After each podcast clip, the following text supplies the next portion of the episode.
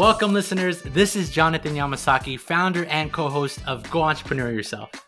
And this is Richard Ceballos, your introspective yet extroverted co host, all the way from the Silicon Valley slash San Francisco area.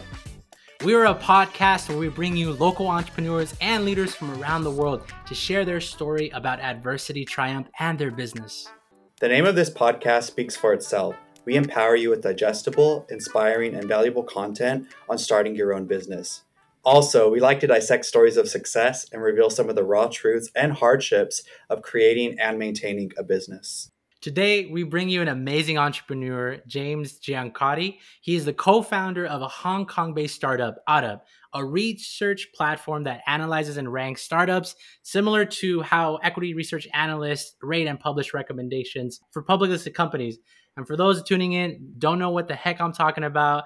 Essentially, they provide unbiased analysis and ratings on startups, similar to like when you're looking at buying stock from like a company and seeing what those ratings are, what people would recommend or what institutions would recommend you as far as are they a buy, are they a sell, are they a hold. They were created to disrupt the way that both investors and startups lend and acquire capital. James, thank you so much for coming onto our show. Absolute pleasure to be here. Thank you. Today, we want our listeners to learn about the ways Oddup is benefiting startups and investors with unbiased research and ratings. More specifically, we want to hear about your journey with Oddup up until this point and next steps for your business. As always, we want to end with a few leadership questions so our audience can expand their outlook on leading their business and maybe apply any pieces of advice that resonate with them. So, before we do that, James, we want to run a new segment. It's titled Huminutes. Minutes. So, yes, folks, we combine the words human and minutes. Secondly, let's just say that the Fast Five has graduated into Huminutes. So, for those who have been listening for a while now, it's sort of evolving to this point. In this segment, we're looking for honest and human responses to a few rapid fire questions. This is to humanize the entrepreneur. A lot of the times, we don't really get to see that side of the entrepreneur. So, what do you say, James? Are you down for some Huminutes? I'll I'll do the best I can. okay. So, how did you feel when you moved from law, studying law, moving into entrepreneurship? What was that like for you? Relief. Too much pressure for my old man, so I was happy to be an entrepreneur. okay, tell us about an experience that has contributed to your resiliency. Uh, always remembering that it's just your legacy.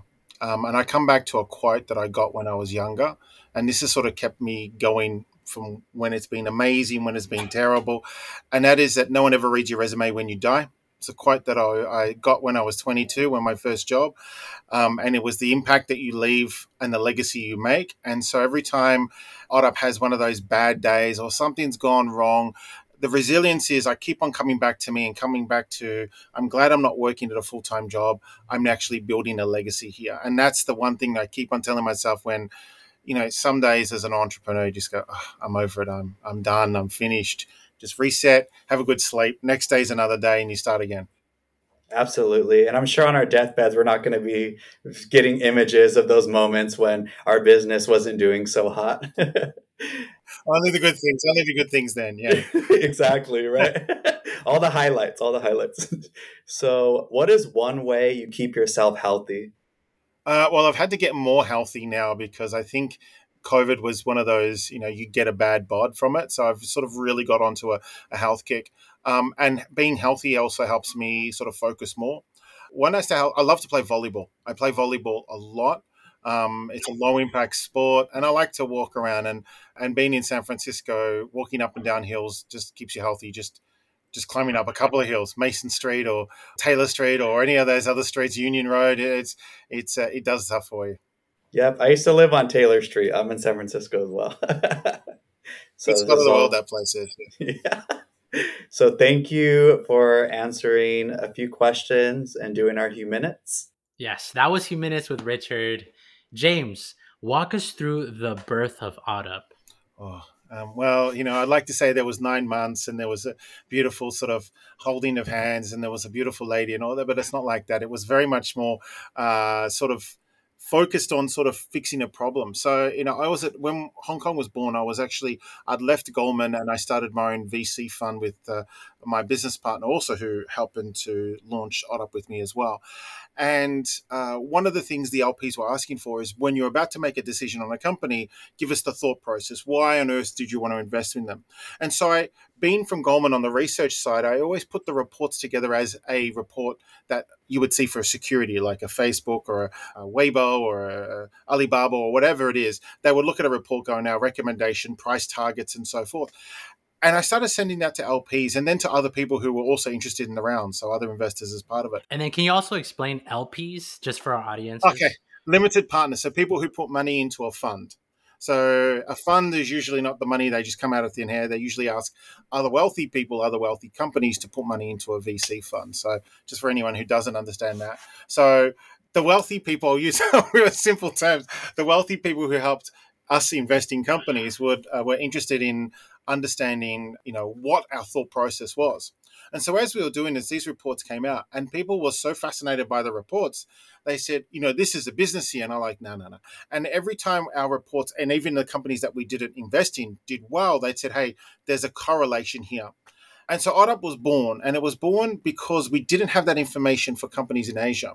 We launched OddUp in Hong Kong, and there was nothing like that. There was always Crunchbase or PitchBook and other things here in the US, but at the time there was nothing and that's how it started to build and then a simple demo with research analysts became a data driven product which then sort of uh, morphed and, and managed over time as our clients became people who we didn't expect to be our clients and that sort of helped oddup get to sort of where it is right now versus where we started it yeah, James, do you mind telling the audience what is the importance of a data first strategy for businesses? I know some of our listeners maybe thinking about this but don't know what it means and the benefits of it? Sure. Um, so I come back to what I mentioned just before about customers. So we originally put reports together like a research report where people would get a piece of paper, they'd print it out on the internet, what have you. It would be five to 10 pages of all our reasons. And what we found was a lot of companies were saying, actually, just give me the data on the company and some of your recommendations, your valuations, and we've already got our own system and let's put it together to use. And what we found over time was actually more and more people, particularly large B2B companies who is our sort of bread and butter, wanted the data and wanted the the insights and they wanted the valuations and the buy hold sales, but they weren't interested in you know a, a 10 page report on what we thought because they just wanted to, to find in their system what worked for them. And that's the reason why we've become data focused. And what that means for sort of everyone out there is that every company has their own investment methodology. And what they do is they use a couple of our systems, like not just OddUp, but other competitors out there, to drive the reasons what, why they should invest. So, why Amazon invests in a company is very different than why Microsoft, via people who use Bloomberg app and so forth. So, the data is what they want, and the data actually helps fuel their system. And so, OddUp in that data driven f- uh, focus has actually become a data a data company more than it's become a research company because the research still happens on the client side not as much on our side where we're providing the initial insights and the initial data and the initial viewpoint and then they will go through their long due diligence process on why they should invest in a company. Okay so with all this information out there all this data driven information how would an institutional investor or a, an individual investor know which one to rely on because of everything that's out there? How, how does one choose one over the other? Well so it's i guess when we look at what an institution is looking at depends on the institution. Right. And so and i'll look at how our product gets used in different ways versus investment versus sales strategy. So when we first started oddup we were looking at like the angel investor who would use us instead of an analyst. That actually makes up 0.0 percent or 0.1 percent of our business now. It's actually so minute. And so when an institution looks at it, they're looking at key factors. So uh, information that we feed to them, they're popping it on their system of, okay, this meets their criteria one, two, three, four, five. And their criteria could be different for every different institution. So it's a very sort of hard generic question answer. But common feedback between every single institution is they're looking for companies at a certain level, at a certain valuation that fit their metrics good example.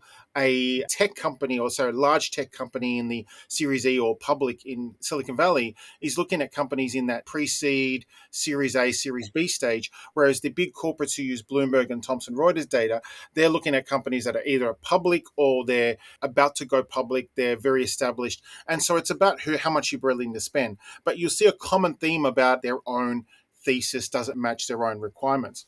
Then I take the sales side of it, where a lot of people use our product. They're going, okay, who's raised money? Or who's about to raise money? Who's looking good? How are they competing? And so people like Amazon or Microsoft go, actually, we've got a cloud service that we'd love you to be part of. Let's give you a month, a year for free and see if Oddup's rating is correct and that over time you're still going to be around in a, in a year's time or in a month's time or 10 years' time or so forth. So they can provide sales services. So that's the two ways our product gets used. And ultimately, that's how institutions use our product. To answer your question. Yeah, th- thank you for answering that. And uh, that's what it, initially I was trying to wrap my head around when I would see the website because at first I was like, "Who is this for?" And I remember hearing in a past, I've heard one of your past interviews that you were creating a product that tends to be sold in multiple forms. So to the institutional investors and not as much anymore to the angel investors. So then how would I guess let's just say I'm a college freshman, I have an idea and I want to start my own business. How can I average Oddup's tools or how could it be something that's useful for me? I'm I'm trying to get to a series A stage. How would that be something that I could use as a, you know, as a founder of a company? Okay, so it depends on the entrepreneur and what they're trying to achieve. So a couple of years back, everyone was an Uber for this and Airbnb for that, and so they would use the platform to go look at these Airbnb clones and you know what are they what are they building, what are they trying to achieve, and what money are they looking at getting. And so an entrepreneur would look at the platform and look at stats of the companies where their growth, which regions they're in, and if they want to compete with that or not compete with that. Now, originally, an entrepreneur normally goes, oh, I want to create something brand new and no one's ever created it before, but the bulk of people who actually create successful companies are creating a clone or something that works in a different region. I use Clutter here in the US, where there's you know um, Boxful and and then there's I think Ship and and there's a whole heap of other clones of that, but effectively it's the same. You know, leave box of stuff with them product, which has been done, but in a different form. so it, the way an entrepreneur would look at Oddup, and it's free, by the way, for entrepreneurs, they can use up to 10 companies a day to sign up. We want them to help create more companies through that by them getting free due diligence from us. But it's them to look at their competitors. Are they competing against a beast? Are they actually building something that's already been done before? They haven't got an edge? Or is there actually capital in this area? And that's another thing that's really important. You know, at the moment in 2021, all the capital is going to crypto slash web 2. Point, uh, web 3.0, not 2.0, that's last year um, or the mm. 3.0. And yeah. so that's where the VCs are headed. But, you know, looking at the trends, where it could potentially go, um, which industry is very exciting. And that also helps an entrepreneur decide, especially in the early stage, of who actually invests in companies like me. So that's a very important thing. So I can reach out to them. And two, do actually anyone want this product or am I creating something for me, my mother and my father and, you know, my, my college mates? Right. And especially the landscape too. Is it something that is wanted? Like right now, I guess right now it's blockchain, right? That's like the the hot thing that mm-hmm. everything's going to be on the blockchain. And I think similar to how things are on the cloud, which also the cloud could work from a blockchain. Who, who knows what is going to happen with cryptocurrency and NFTs if that's still if that's still going to be around. Uh, which I mean, we've already seen the Staples Center change their name to Crypto.com. Yeah. Uh, God bless the money that they're all making. Yes. Yeah. so, James, I want to talk a few specifics. How does Oddup analyze and rate startups? I know you were touching on this while remaining unbiased. So, one thing that companies do is they say a lot of their story and they don't realize they're saying it. And so there's information that's public. I, I raised $10 million. I put it on Crunchbase and and then I put it on uh, TechCrunch. And, you know, this is the investors in a very simple format. There's a story, gets done 10 times, and that's it. That only tells you the moment of time. But the company has also a lot of other factors in it. So when we look at a company, we look at some four major ingredients. The first is the company and the industry they're in, as in they're let's use the Boxful example or, or Clutter. They're in a delivery of boxes business. Is this industry getting lots of money or not? And that will determine the value of a company. Then who are the investors? Are they investors such as Sequoia or a founders fund or a company that uh, an investor that's had continuous success? And and coming back to the industry and the sub industry, are there an industry that's hot and getting money? And that all helps factor in the, the base course of a company. Are they going to be successful? Then we look at the founders. Have the founders had previous success before? Are they in the right location? So location plays a big part of it. I.e., if I'm starting a hardware startup in Phoenix, for instance, I could do well, but I would probably do better in Shenzhen, where the factory's there, and I can, or even now Ho Chi Minh, where a lot of factories are moving to, where I can actually have that and produce it at a better scale from a long term perspective. Then we look at LinkedIn at people coming in and out of the company. We're looking at press and also Twitter responses from employees. Is there positive? Is there turnovers and so forth? And you can actually drive together a picture rather than just the we raised $10 million. And that helps put together an opinion uh, of where we think the company is and also the valuation of where it is now. We stay unbiased because we don't care, to be honest. We only care about ourselves. We just want to produce data, and people are paying us for that data. We don't want to be biased because it doesn't help us in any way.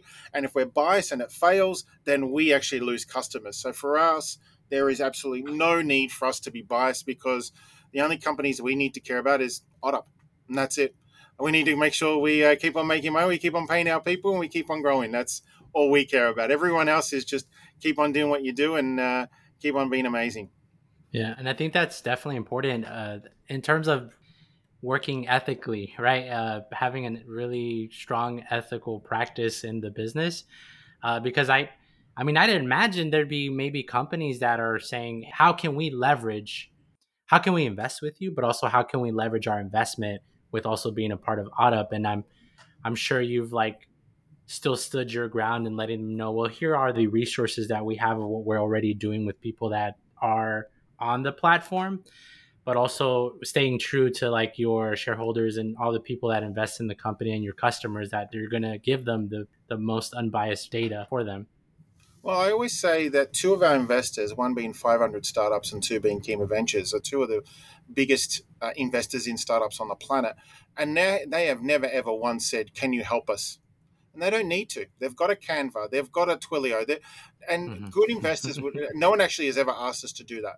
And I hope not. They, ne- they never do. And the reason for it being is and I'll try and be careful with my profanities, but crap is crap and it will become crap eventually. So, you know, if the company's dead, we can't polish you know what. It's not going to work. So, it's up to the company to be good. And it doesn't help us as well. As I come back to my previous point, if we were to do something like that, it would make us look like we're completely biased. There is absolutely no value. We do not want to be a news network. We just want to be a data provider. If we want to be biased, we'll be either a Fox on the right or a CNN on the left. You know, that's that's if we want to do that. But you know, none of our shareholders have said that, nor will, and I stand my ground. You know, we be let the data speak for itself. Thank you for sharing that, James. So, out of the four areas industry, investors, location, and LinkedIn how does OddUp rate investors? I'm just curious, and oh. you don't have to dive too deep into it, but I no, just want to investors get scared when I say this, but there is a there's I'm gonna I'm gonna be very polite in this. I, it's it's it's Christmas. I got to be nice, but I will I will say that with investors, let your results speak for themselves. A lot of investors like to talk up their book, their and that's standard. Everyone wants to tell you that their companies that they've invested in are the best thing since sliced bread. But we look at exits and we look at size of capital and we look at follow-on funds and now we're looking at something much more concerning for us, which is the VC resignation. But I'll come to that in the end. But when we look at an investor, we're looking at, you know, what's their success rate? Continuous home runs, so many great companies. And so their rating is much higher because they've proven success. No one really cares about who's investing in Sequoia. They're, people are caring about who Sequoia is invested in. Whereas a new fund, and there's lots and lots of money all around the world that are coming into it, you know, is it of value? And you know how does that value translate but you know at the end of the day the investors are there to make money 2 and 20% 2% of fees 20% of what happens in the end and so the ones who are hungry and basically become successful that's the key what we're seeing however now is i guess the covid honeymoon which is now affecting vcs where we will now have to update our algorithm where a lot of senior partners who have basically made it. In the last two years, there's been so many great exits in tech that they've like, okay, I've done it now. You know what? I'm going to go to Thailand and sit on a beach. And so a lot of that knowledge starts going. And so the people who now replace them, they just haven't had those success. So that will affect VC ratings moving forward. Thank you for sharing that. And now I kind of want to go into your Series A funding back in 2017. And I read the Forbes article of how you successfully took your company to Series A. I want you to first elaborate on what you meant by spending 70% of your time finding a lead investor. Yeah. this is for those that are looking to start up their own companies. Like, what do you what do you mean by that? So the lesson I learned in fundraising is smell the bullshit early. A lot of investors will go, "Yeah, we do this, we do that." And so the 70% is going, who is going to lead? Who is going to be sort of put their hand up and say, I will lead this and my name will help other people come in? Because what typically happens at Series A, it's who else is investing? Who else is investing? Who else is investing? VC has is generally a sheepish industry where a lot of them will follow whoever follows. So we looked for the one who would put in uh, 50% of the check and that 50% of the check was a reputation as well as the money. The money is becomes secondary as you grow but it's more about who's going to lead from a okay this is my brand. And as soon as we got the major investor everything else fell into place. So the people that were like uh, uh, uh, oh you've got times and time was our major investor we had 500 and a couple of other click ventures and a couple others that was like, okay, Times are the biggest media company in, in India. You know, they're worth billions of dollars. Okay, that's a leadership company, and we're going to get behind that. And that helped lead more and more rounds. But that is a very key thing because a lot of entrepreneurs spend so much time caressing VCs' egos. Don't. They need you more than you need them. So focus on the ones that are, certain help with a, uh, are looking at going to due diligence immediately. That will make a decision early. So that was really where that came from. It's very different now than you know four or five years ago, but then it was you know VCs were on the mantle. Now it's the, the founders are on the mantle because there's not enough good ones. So that's helped change it. So if you've got a great company and you're building, you're actually saying no to VCs more than they say no to you now. So it's a it's a good time to be raising money. Right. So then that brings up a follow up question is, and I know it's going to depend on the type of company you're making, but I'll try to ask this question as best as I can, but I guess I could use one of my past guests as a, an example. They're starting a, a social a social media financial platform, kind of like a they're called Personify. They're like uh, Twitter meets Robinhood, also StockTwits, mm-hmm. and they are looking for v, uh, venture capital, and their their goal is to get to Series A funding. So, what sort of things should they consider when looking for different funding because they've done like the WeFunder, they've done uh, that type of funding, pre-seed funding, and they're where they're at here in Arizona. They know they're not in that like the Silicon Valley, right? Those specific areas where they could probably make some connections. What would a company like that have to do in order to build those relationships with some of those uh, lead investors that they could really get nurtured from in, in many ways, not just like financially, but as a coach, as to help them so I come back to the VCs uh, uh, and their egos and their and how it works. So you know, no one's going to be as honest as I am because this is the way I am. But um, I love it. It's good. VCs want to be massaged, and they want to be told that they're best, they're smart. That's why they're always on Twitter trying to prove themselves. It's quite hilarious when you read it. Um, most of them are wrong, but they're always trying to prove themselves. Like Miami's better, or but you know, in in all fairness, what you do is you have to play the game. And so what you want to look at is, you know, massaging their egos, you know, reaching out to them on Twitter going, that's a great article, even if it wasn't, and sort of start building them on the radar. Because the problem with a lot of the decision makers usually are the associates or VCs who get to the partners is it's the feeding. It's all about getting fed and getting on their radar. So try and build those conversations early. And you know, like you said with me, you know that article in 2007 that resonated with me. So if I was a VC, I would be like, yes, you know, it was a great article. I did such a great job. I'm really glad you enjoyed it. And that sort of you're caressing my ego, and all of a sudden we have a conversation. So you see where the dynamics work that is actually where someone who's not in the Bay Area, and there's a lot of success stories we've seen, who starts getting to the Bay Area or getting to area major financial hubs, become aware and becomes on the VC radar. And then the VC will go, okay, so what are you working on? And that's your key in. That's where you can go, okay, this is what we're working on and they want to see metrics, metrics, metrics. So if you make all your conversations with them about metrics, not about, well, we're going to, I don't know if I want to show you the idea, I want to give you an NDA, none of that crap. This is the metrics, this is how we're growing, this is the conversation. They're going to watch it. And you want to start that three to six months early, maybe three months now, and start building that. Then start trying to get as many press stories as you can, and then you'll see how fast they come to you. And then then it's oh they're investing oh and then it becomes a different story to me that sounds like networking because like when you're networking out yeah, with a lot of people well, the, the best networker is the person that listens the person that talks less and lets everybody else people love talking about themselves.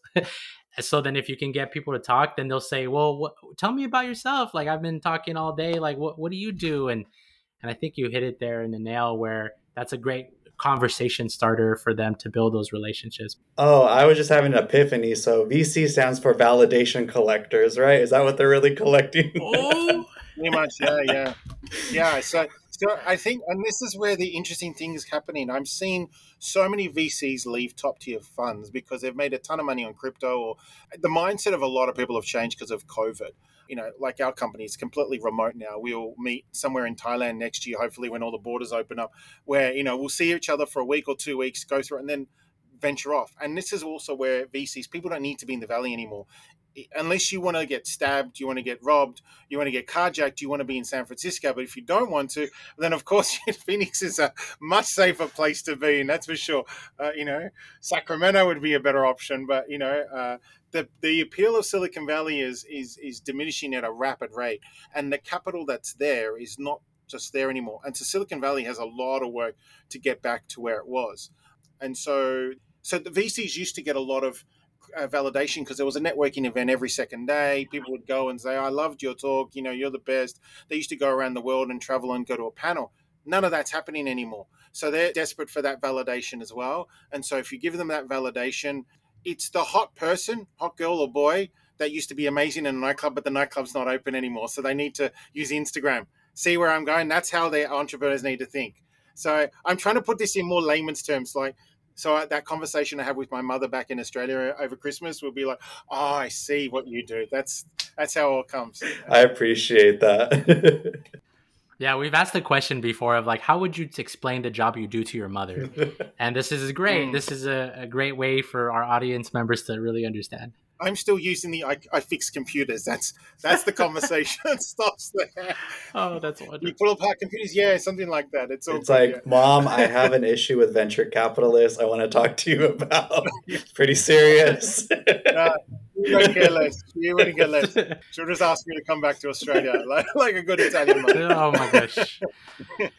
Love you, mom, if you're listening. Shout out to mom. so then, uh, back to the article. The last thing I wanted to talk about is, well, since your Series A funding when you got set up and went through the process of uh, talking with your lawyers and doing all that, how have you grown since then? How how much of an impact has that Series A funding done for you? Not just the the finances, obviously, right? Getting more uh, financial backing, but how has that really helped put you in a position to where OddUp is now? I would say it created problems that were solved at Series B. And the problem with a lot of companies at Series A is they go, oh crap, I raised money, I need to hire so many people. And in 2017, that was the rage. You just have to hire because that's what people want to do. Where in fact, your biggest headache then as an entrepreneur was never about the money. It was about managing egos, managing HR issues, your time actually selling the product became less and less. As we've grown from Series B to Series C, it's been more about actually our customers don't need us to be everywhere and anywhere. They just need us to deliver a product. And so you know, with staff changes, location changes, we've actually followed the customers rather than sort of be this Hong Kong company originally that, you know, wanted to prove ourselves in Hong Kong. We did that very early and we realized that actually it should be about where your customers are and being and selling to them and continues to sell to them. Um, and it sort of helped us find better people. So as you get more time, you get more money to spend on better people, but you also as a CEO, wind down your responsibility. So, you know, my role now is to talk to wonderful people like you as opposed to crap, we've got a tech issue or we've got a HR issue. It sort of now becomes more about selling the business's overview to a different set of audience rather than Series A when you, you're fighting for every single customer you can. Yeah, thank you for sharing that. So now I want to go into back to your product. On the website, I'm pulling it up right now as we speak. There's Auto Crypto.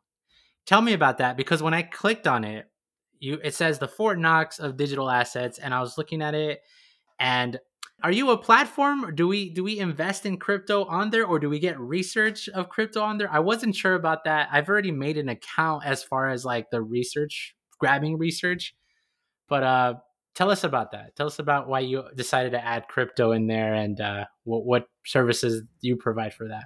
Sure. So we will publicly launch it. So we do this already with our B2B clients, but publicly we'll do this before Christmas, which is actually providing ratings on all crypto, all assets that are tradable. You can get a rating on, you know, where we think the price is, where we think it's going, transaction. You can actually get everything on Oddup on that. So that's where Oddup crypto is going. From the Fort Knox side of things, we're actually holding crypto because we're launching a product next year, which will let people actually help raise capital in a different type of manner. And so we're seeing the emergence and the convergence of what VCs were versus what crypto is, and sort of in between and when that connects. So that's why we say Web 3.0 is probably the biggest impact since 2.0, and not in a joke that it's a version number, but you know, 2.0 happened quite some time ago, at least 10, 11 years ago. Now we're looking at a, a companies can raise capital rather than doing through traditional meaning, and ultimately what that does is actually provides us more data, provides us more visibility, but actually lets them be able to raise capital at any time, not just a pre-seed to Series A, but they could be Series A, could be pre-seed, or as in they've just got an idea. And Oddup Crypto helps establish the ability for investors also to go, you know what, I want to double in this investment. I want to actually buy something, but not buy something like a traditional equity. They're buying a stake in whatever that platform's going to do. So those details will come next year. But the Oddup Crypto is we're actually holding uh, in excess of about $100 million of crypto on our platform from investors, where we thought we had to do it for ourselves. Why not do it for others? And that's actually been one of our highest growing businesses, along with the data for crypto, because there's a lot of rich crypto investors lately. So you know, Doge has been really helpful for a lot of people. So and others. So that's why. So do we have Oddup Coin? do we have Auto? No, no, no. We're, we're, we're, not at that. We're not at that stage yet. No, no, no. Oddup Coin. You know, we always want to be impartial to this. Who knows what we could do in the future from a crypto side of things? But we're very much seeing that startup and crypto being merged, and in the next five years, the way startup, especially the people who listen to this program, the way they raise is going to be very, very different. And the um, the validators, as we call it, the validators, as you mentioned, um, uh, will probably not be as important as they used to be. That's crazy. Yeah, it's, it's exciting to see the landscape landscape change in that way and to just be prepared for it. We're at the point in the podcast where we do want to pivot to talking about leadership because we do believe that leadership and mentorship is really key to the success of an entrepreneur. So my question is what are some easy, but not always obvious ways to grow as a leader or entrepreneur? Hire better people is the best. and let them run the business. At the start of a startup, I can't begin the amount to to mention how many times I felt like I could do it better than everyone else. And the fact is, I I couldn't code better than my coders. I couldn't manage HR better than my my HR team. I couldn't manage finances better than my finance team. I can manage, you know, selling this business, helping to design the strategy, and and doing things that a CEO needs to do. And one of the things a leader has to do is find the right people to lead, and the people who want to sort of be empowered. And so the more you empower, the better it is for you, and that actually makes your job easier. So now, as I sort of lead to Series D, E, and then potentially an exit, my job is to actually empower the next generation of Oddup so that when I'm no longer here, that can continue on. And every founder needs to come to realization normally is that even though it's your baby, your baby is going to grow up. And usually at the time, if Oddup's a child, you know, she's about to start high school. And then, you know, when it gets to sort of, you know, 21, it's about time to say goodbye to her and she's going to go to, uh, go to the public listing and then you see that the evolution of a, of a child and so a pre-seed is like a baby that you're nurturing all the time you can't focus it but as you get uh, as you get older there's other people that look after that company better than you so you can help continue to be focused, continue to be excited about your business. And that's the best secret of, of leadership is finding great people to help you in the journey. Yeah, it's and you can't do everything right as someone who's going to be starting their business. So it's better to realize that early on and to be able to, like you said, empower your workers so that they can bring out the best in themselves. And I love what you said about that because that's what we ultimately want to do on this podcast as well as our empower our listeners. So yeah, thank you. Thank you for sharing that. Now, how have mentors and coaches shaped your path to success? Uh, I think they need to change over the time of your business. So they have helped me a lot. But some mentors helped me a lot more at the early stages. But as we've grown, a different set of mentors have helped me as the business has got to a different maturity level. And so I would say that your mentors are great over time, but you know, always have your next stage of where the business is going having that mentor ready for okay we've gone from series a to series b what's who's a good series a mentor who's done it I find that now actually other founders in the same positions who've done it are the best type of mentors because it's not that they're coaching you as a young person. They sometimes can be younger than you. They're coaching of, oh, don't get into this trap. And it's sort of like a, a helping hand. And sometimes, as you know your business better than anyone, having a helping hand of not stepping on landmines is really, really helpful. So other founders are a really good source of mentorship in a way because they they help you they save you time and in a business time is everything. So then other founders that are going through the similar steps that you've done or have gone through well they've already gone they've already gone through they've already gone through yeah. So they're like two or three steps ahead of you right. but they're happy to go oh like the questions about series a i feel like oh series a was a long time ago. I could provide that information to someone who's going to series a because you know i've been done that i know what to be aware of i know how to and then it comes back to the time part. Let them my experience helps them save time yeah, and I'm sure that having different mentors is a sign of your growth, right? Because if you are growing, then like you said, there'll be a time and place for a different mentor. So I think we don't have to be as static as it may seem. Someone may really connect with us at one point and we'll take off and then we'll be ready for our next adventure with another mentor or another coach. So that's something I do want to emphasize to our listeners because I know it may be hard letting go, but if we are growing, we're going to find something that's new and exciting around the corner. And then that's a good way of explaining it. Yeah. Yeah. Thank you, Richard. And then for the final leadership question, I wanted to ask because we always talk about right the success in a lot of businesses, but we want to talk about those failures that really played a pivotal moment in, in your life. What would you say was one of the we call them learnings and we we heard that from another uh, interview on a podcast. They they don't call it failures they call it learning so what learnings did you go through or one learning if you can give us in your life that really helped you um, how did that propel you to be more successful moving forward? So in the Oddup life it would have had to be an acquisition offer that we had which we were so excited about. And that was early on in the companies and we spent so much time preparing that. And the learning was we shouldn't have. We should have just been focused on building our product. And so if i look back as a learning that probably delayed our growth three months. Because we thought okay we, we already sort of gone okay the company's going to get sold. It's all done. It's we're, we're it's almost finished. And we focused so much on that and ultimately that didn't go through that that acquisition because it was just it didn't serve the shareholders, it didn't serve the founders, it didn't serve, serve the staff. Ultimately, the terms of the deal, but the the lesson of that was it was disheartening, but it wasn't disheartening that the deal didn't go through because actually I think we led the, the negativity of that. We thought uh, this is not going to work for us. The learning was we wasted time, and we wasted a lot of time thinking of what I'm going to do with with my life afterwards, rather going actually my life is here now. I need to keep on building. And so if that happens to us again, and after speaking to other founders, is it's just let other people in the business manage that. Potentially your your your major shareholders who have got less time to worry about the business, or less time to to be able to help you with what you're doing. They've got more time to help with an acquisition. And so that's you know in anything like that was to happen again. I'd pass the baton and be there for major meetings. But you know, for T's and C's and financials and stuff, let let the team members do it. And I feel like since then, the company's grown from strength to strength because of that very reason. Yeah, thank you for sharing that, James. That's important just to be able to to let your business fly And I think that is hard. Of what I've noticed, uh, a common thing with entrepreneurs is like delegating, delegating, and allowing people to do their job because that's what they were hired to do. And uh, so I appreciate you sharing that with us now we're in our closing segment, and this is a new segment that we just started last uh, episode. All these new segments for me. this la- this is an experiment, okay? yes, and this segment is okay. fun. You might have fun with it, but we like to call I'm it sure mind.